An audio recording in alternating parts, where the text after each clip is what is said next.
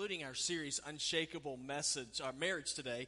And, uh, and we're going to be talking about, about the role of a husband. I know last week my father uh, spoke about the role of wives. And so there are some that have said that I threw my dad under the bus by having him speak on the subject of, of wives. And I chickened out and uh, ran out of town. I don't know about y'all. I think that's called being smart.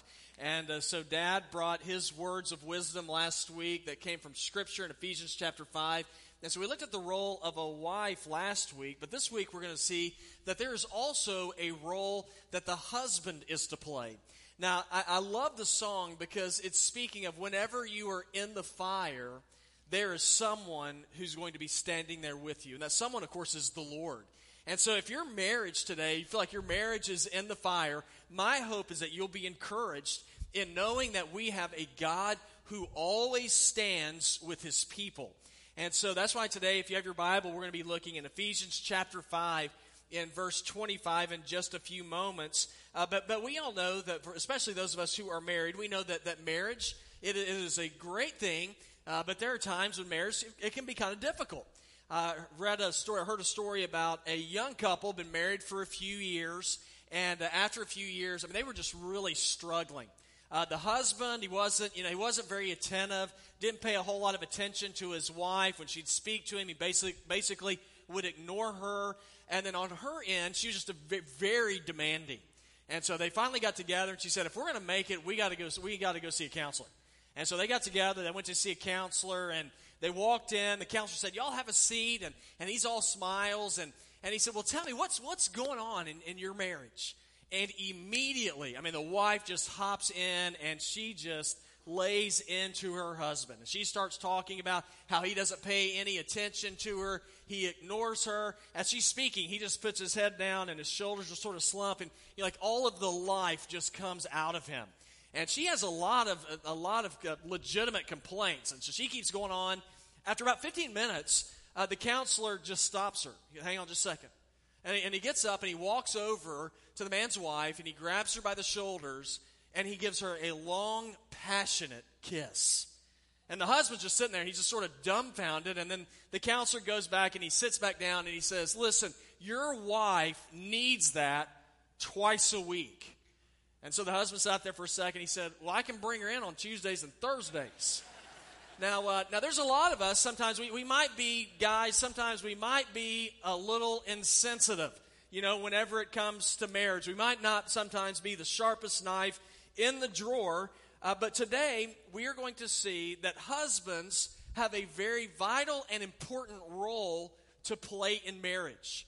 And it's interesting to me that there are times when I will I will be doing some study for a message, and every once in a while there'll just be something that will jump out at me, and I, and I will say, I, I never knew that. That's significant.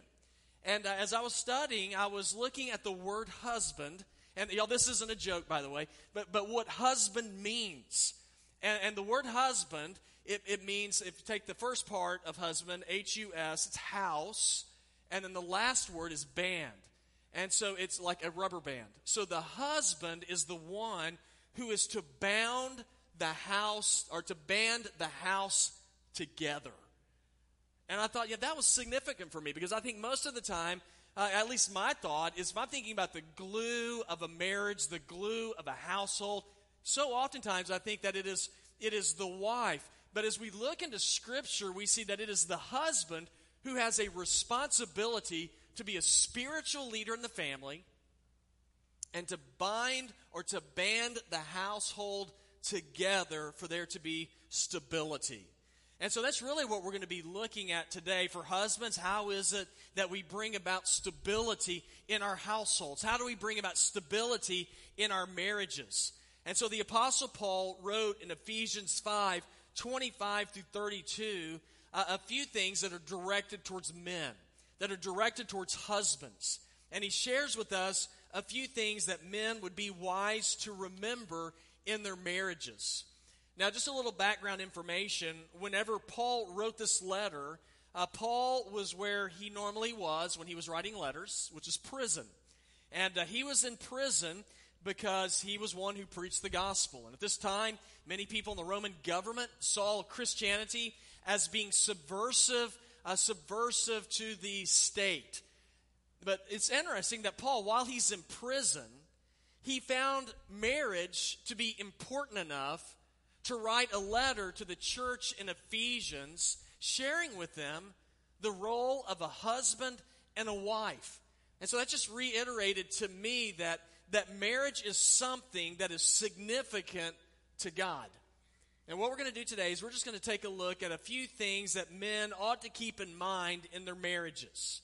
And so the very first thing, and I see in our text today, to keep in mind is this Husbands, we need to keep in mind the purpose for a husband's love. A husband's love for his wife in particular. Now, I want you to look with me in verse number 25, and you'll, you'll see where this comes from. In verse 25, it says, Husbands, love your wives, just also as Christ loved the church and gave himself for her, to make her holy, cleansing her in the washing of water by the word.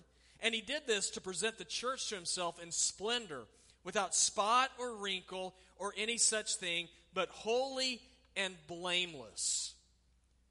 So it's real simple. Paul is talking to husbands here, and he says, Husbands, here's what you need to keep in mind as you are in the marriage relationship. You are supposed to love your wives.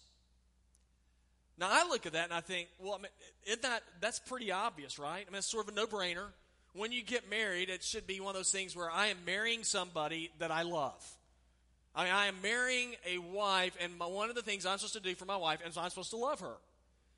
Now, that's in, that's in our context of today. Paul is writing in a pagan world. And, and, just to give you an idea of a, just sort of like a regular pagan marriage, you know, a marriage outside of Christianity, this is what would go on. When, when people would get married back, back during Paul's day, if they were not in a Christian society, the marriage would happen. First of all, it was arranged. Uh, the, the girl was typically, the bride was typically 13 to 14 years old. When they got married, the, typically the first time they ever met their spouse was the wedding day. How would y'all like that? Ladies, how many of you still, don't raise your hand, how many of y'all, I was going to say, how many of y'all would still marry your spouse? That's the first time you ever saw him. I'm kind of scared uh, to ask that question. But, uh, but that's, a, that's a typical marriage. Now, the reason why they got married back in those days, it was not because, it was not romance. Uh, they did not get married so that they could, you know, communicate, have a soulmate, you know, all these words we use today. I don't know where they came from, but you know, he's going to be my soulmate, all that stuff. That was, nobody heard of that. You know, they got married back in that day for w- primarily one reason. It was so that the husband could have a legitimate heir. It was kids. That was it. Fidelity was, I mean, that was something that was, that wasn't even really thought about. I mean, being, being uh, faithful to your spouse, the husband being faithful to his wife, because the only reason why they married was simply to have children. So when Paul writes this, if you look again in verse 25, when Paul says, Husbands, love your wives, I want you to understand this. This was a radical new teaching. This is a teaching that is Christian. When you talk about husbands loving their spouses, that is a Christian teaching. And so then you have to ask the question, well, why did they why did they make why did Paul change everything here? Why did he say that husbands are supposed to love their wives? Because for one, God told him to say it. I mean, verse 25 again says, Husbands, you are to love your wives. Now, I don't think today we struggle as husbands with the concept that we are supposed to love our wives. I think this is where the big struggle comes with a lot of people today. Not, am I supposed to love my wife, but here's the, the conflict today. How long am I supposed to love my wife? And I think that's a real struggle for many people. You know, I, have counseled with couples over the years. I've talked to them. They'll come in, they're having marriage problems. And, and here's what I'll hear a lot of times people tell me, well, we've been married for a while, but you know, as we've been married for a while, we've, we've grown apart. Uh, we've been married for a while, and uh, I, have, I have outgrown my spouse. Uh, we've been married for a while, and we just don't have the same the same thoughts and ideas about life like we used to. And so I, I kind of kind of condensed it down to, to just little, one little thing about what it comes down to. What basically people tell me when they're struggling in marriage is I don't feel the same way for this person like I used to. Now, guys, let me tell you something. When it comes to love and it comes to marriage, love is not a feeling. Love is something that you choose to do. Now, you might say, well, that sounds good, but you don't know my wife. And there's no way I could choose to love her. And you can have every excuse that you can come up with, and you might be right. But here's the deal here's what God says God says, Husbands, love your wives. He doesn't say if they act right, He says, You love your wife. Now remember this, this is what Jesus taught in Luke 6:35. Jesus said this. He said, "Love your enemies and do good to them." Now, if you and I are supposed to love our enemies, you think we're supposed to love our spouses as well? What do y'all think? Absolutely. Now you might say, "Well, that doesn't make any sense to me. Why should I do that?" Because understand this. When you love your spouse like that, you need to understand that that is precisely the same way that God loves you. When you love your spouse and you choose to love your spouse, understand you are doing the same thing that God has chosen to do, to do with you. Did you know God chooses to love you? Not because you, you earn it, not because you deserve it. He chooses to. I mean, listen to what the Bible says, Romans 5 8. God demonstrates his own love towards us in this, in that while we were yet sinners, Christ died for us. Verse 25 lets us know that Christ loved the church. The church is also called the bride of Christ. Jesus loves the church so much, the Bible says, that he lays down his life for her. Now, are we, are we worthy of that kind of love? And y'all, absolutely not. And let me tell you something there will be times when your spouse is not worthy of your love either. There's going to be times when that happens. But what's our calling as believers? It is to love our spouses, to choose to love them anyway. Because when we do that, we demonstrate to the world the kind of love that Christ has for us. Now, if, if you decide that you're going to love your spouse based on their performance, you know, I, I will love my wife if she does this for me. But if she doesn't do this for me, then I'm not going to love her anymore. Now, if you do that, your marriage is going to go well as long as you know they're doing what they want you to do, as long as they're they're performing well. But when you have that kind of love, you remove the basis for your love, boy, that it's over. You know, it doesn't work anymore. Uh, there's a, an elderly man. He was a multimillionaire, and he married a, a young lady that was in her 20s. And after a while, he began to wonder, I wonder if she just married me for my money. And so he you know, just kept bothering him. So he decided he's going to ask her. He said, Let me ask you a question. Would, would you still love me if I didn't have any money? And she like, uh, that's a, that's a ridiculous question. Of course I'd still love you. Now, I would miss you, but I would still love you. Now, uh, now, whenever you base your love off of circumstances and performance, that's the kind of commitment that you get. Now, Paul says, Husbands, you are to choose to love your spouse. It is not a feeling. And whenever you choose to love your spouse, you create a stability, a stability and a confidence in that relationship. Not only that, but Paul says that we are to love our wives in order to purify them. And that, that's seen in, if you look in verse number 26, that's what he says. Now, now what does that mean? Well, well, husbands, we are the spiritual, remember, we are the house band. We are the spiritual leaders in the family. And so we are to guide and to direct our family towards the things of God. So that in the marriage relationship, as your wife is married to you, that ought to bring her closer to God. So that makes me ask the question guys, are, you pro- providing that kind of an atmosphere in your marriage where you're leading your spouse closer to the things of God?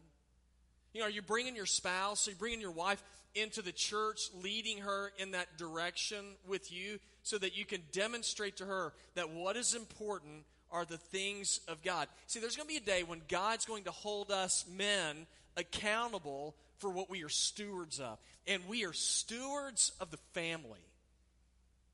So, some things to be reminded of, husbands. One of all is to, to be reminded of the the purpose of a husband's love. But another thing that we need to be reminded of is this the pattern of a husband's love, how we are to love. Now, look with me in, let's see, verse number 28. It says, In the same way, husbands should love their wives as their own bodies. He who loves his wife loves himself. For no one ever hates his own flesh, but provides and cares for it, just as Christ does for the church. Now, the comparison that's being made here is that the husband is supposed to love his wife like Christ loves the church.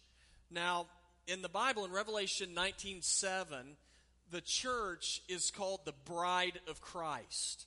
So Christ views us as his bride. So we are to love our wives like Christ loves the church. Now, if you look back in verse 25, how did Christ love the church? How much did he love her? So much that he did what? That he died for her. That's, that's pretty, that's significant. Okay, now another thing in verse 30, the church is also called the body of Christ. And so we are husbands, we are to love our spouses as much as we love our bodies. And if you look in the Bible, you'll see many times where it talks about how Christ loves the body, the body of Christ. Now, here's a question How much do we love our bodies? We, all, we, we treat and take care of and pamper our bodies more in this culture than in any other culture in the world. I mean, think about all the stuff that we, we like to do. We, like to, you know, we, we spend we spend literally billions of dollars every year on cosmetics. When I say we, that's generally women. I don't, but you know, generally. Uh, whenever we talk about how we take care of ourselves, we uh, spend tons of money every year on gym memberships. I'm going to try to cut down on that cost this year. Uh, so there's a lot of you do CrossFit. Uh, some of y'all y'all want to you want to look good. you know we're getting ready to go to the beach. I got a I got a tan. I got to get in a tanning booth. Um, we do whatever we can in order to look good. We take care of our bodies. Now, we are told right here in our text that we are to love and care for our wives like we care for our bodies. Now, how is our wife like our body? Y'all, y'all remember where Eve came from? Where'd she come from? She came from Adam's rib. She came from his body. They are one flesh. That's why Genesis 2:24 says, "For this reason a man will leave his father and mother and be united to his wife, and they will become one flesh." So then let me ask the question. Do you love and take care of your wife like you take care of your own body? Now, how, do you, how do you take care of your body? Um, in this service, it's a, it's eleven fifteen right now, and in a little bit, some of you are going to start feeling some some growling right around here, and you're going to have these pain. You're going to start getting hungry. Now, when your body begins to let you know that it's hungry, most of us respond to that need, and we go and we feed the body, and we take care of it. But we recognize that. Now, do you have that kind of sensitivity towards your spouse? Where you recognize her needs, where you recognize her desires so that you can help fulfill and meet them. You know, let, let me give you a sort, sort of an example. Um, I've not always been that great at recognizing the needs and the wants and the desires of my wife because typically, here's what I've typically thought whatever I want and desire is what she wants and desires.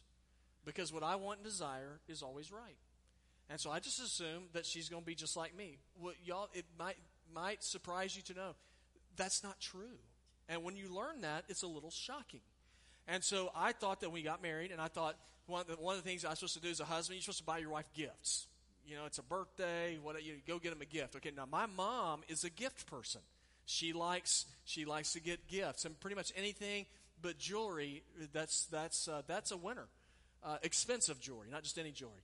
And so I thought when Emily and I got married, I like, well, she, she's going to be like my mom. You know, she's going to like the same stuff mom does. I got her stuff, and she, to me, it didn't seem like she's very appreciative.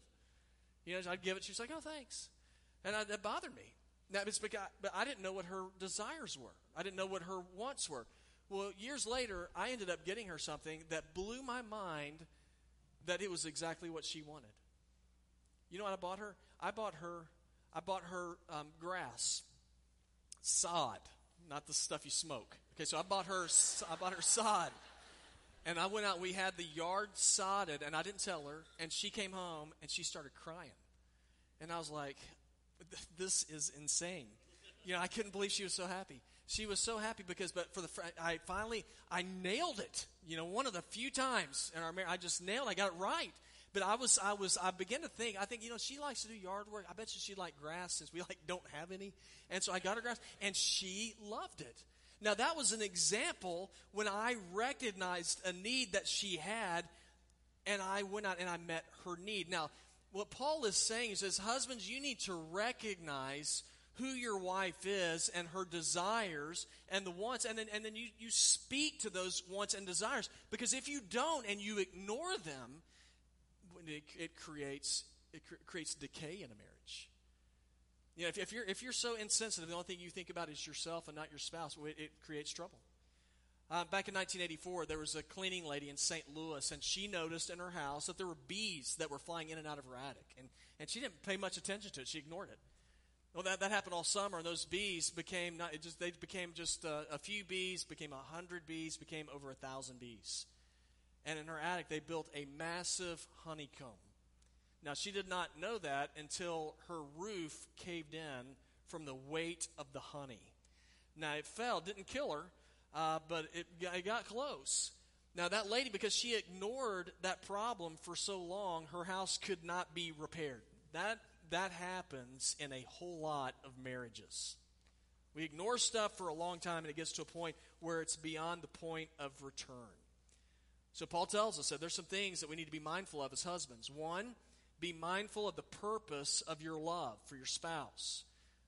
Second one, be mindful of the, powder, uh, the pattern of your love, husbands. It's supposed to be patterned after Jesus. We're to, we're to love, love our spouses like Christ loved the church, and he gave himself for her. And then the last one is to keep in mind the permanency of a husband's love. You know, how long is this stuff supposed to last? Well, look with me in verse 31.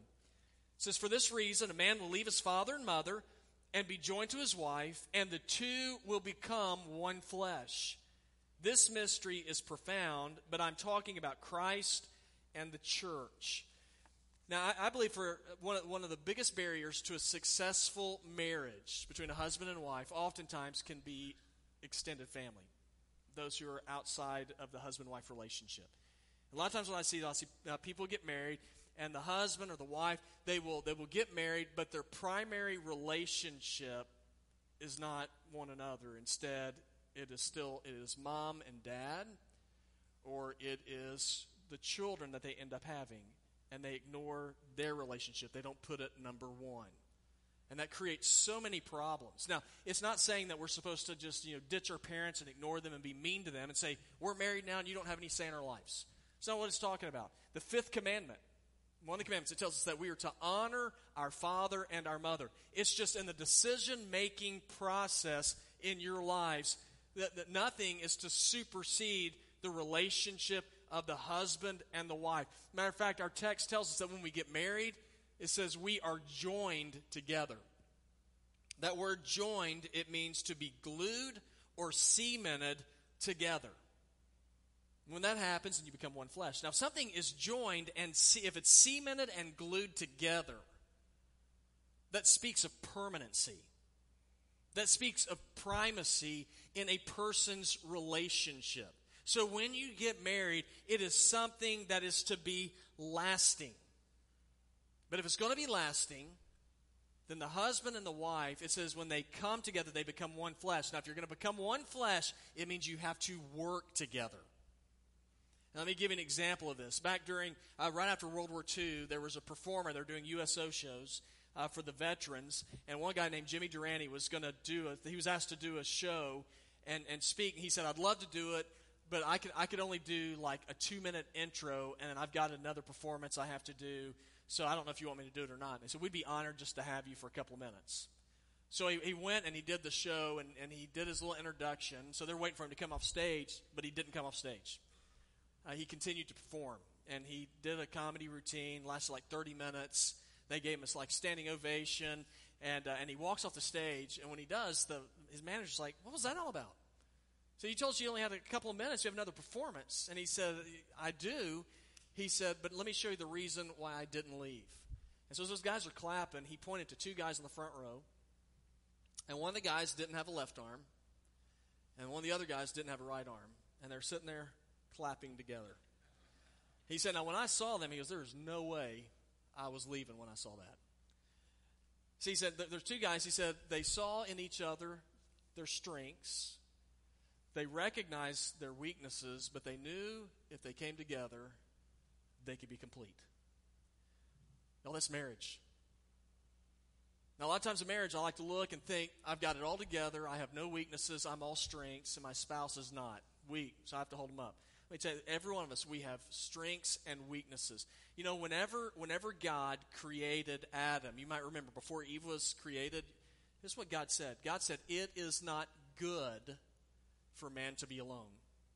And so he made Eve, and when he made Eve and Adam and Eve came together, they were completed. That is marriage. We see our weaknesses, but we see the strength in the other, and if we come together, then we are able to be a finished product that God has made. Remember, marriage, guys, marriage it's, it's not it's not what we feel. It's what we choose. And as Jesus has chosen to love us, we have been, as husband, we've been called to lead in choosing to love our wives. And the way that we keep that in mind is to keep in mind the purpose of the love that you're to have for your wife. Keep in mind the pattern of your love. You're to love your wife just like Christ loves the church. And then you're to keep in mind the permanency of your love. You are to love your spouse for the rest of your life. And we need more and more men to rise up and to say, I, regardless of what everybody else does, I will love my wife. Now, earlier we sang a song that spoke of being in the fire. And I know it's all well and good to stand up here and talk about marriage and how it's supposed to work out and all that. And some of you are like, hey, that sounds great. Let me tell you something. My marriage, it, you talk about it being in a fire, it is on fire. Then I don't know if we're going to make it. You can look at your marriage and you can say, you know, I don't even, I don't want to be in this marriage. I am tired of being alone. I'm tired of fighting this battle alone. Guys, in that song, it says, when you are in the fire, there is one who is standing with you. It is Jesus. And it could be that you might be in a fire because it is, it, as you are in that fire, it could be a purifying process that can take a lot of junk and dross out of your life to make you the man that God wants you to be.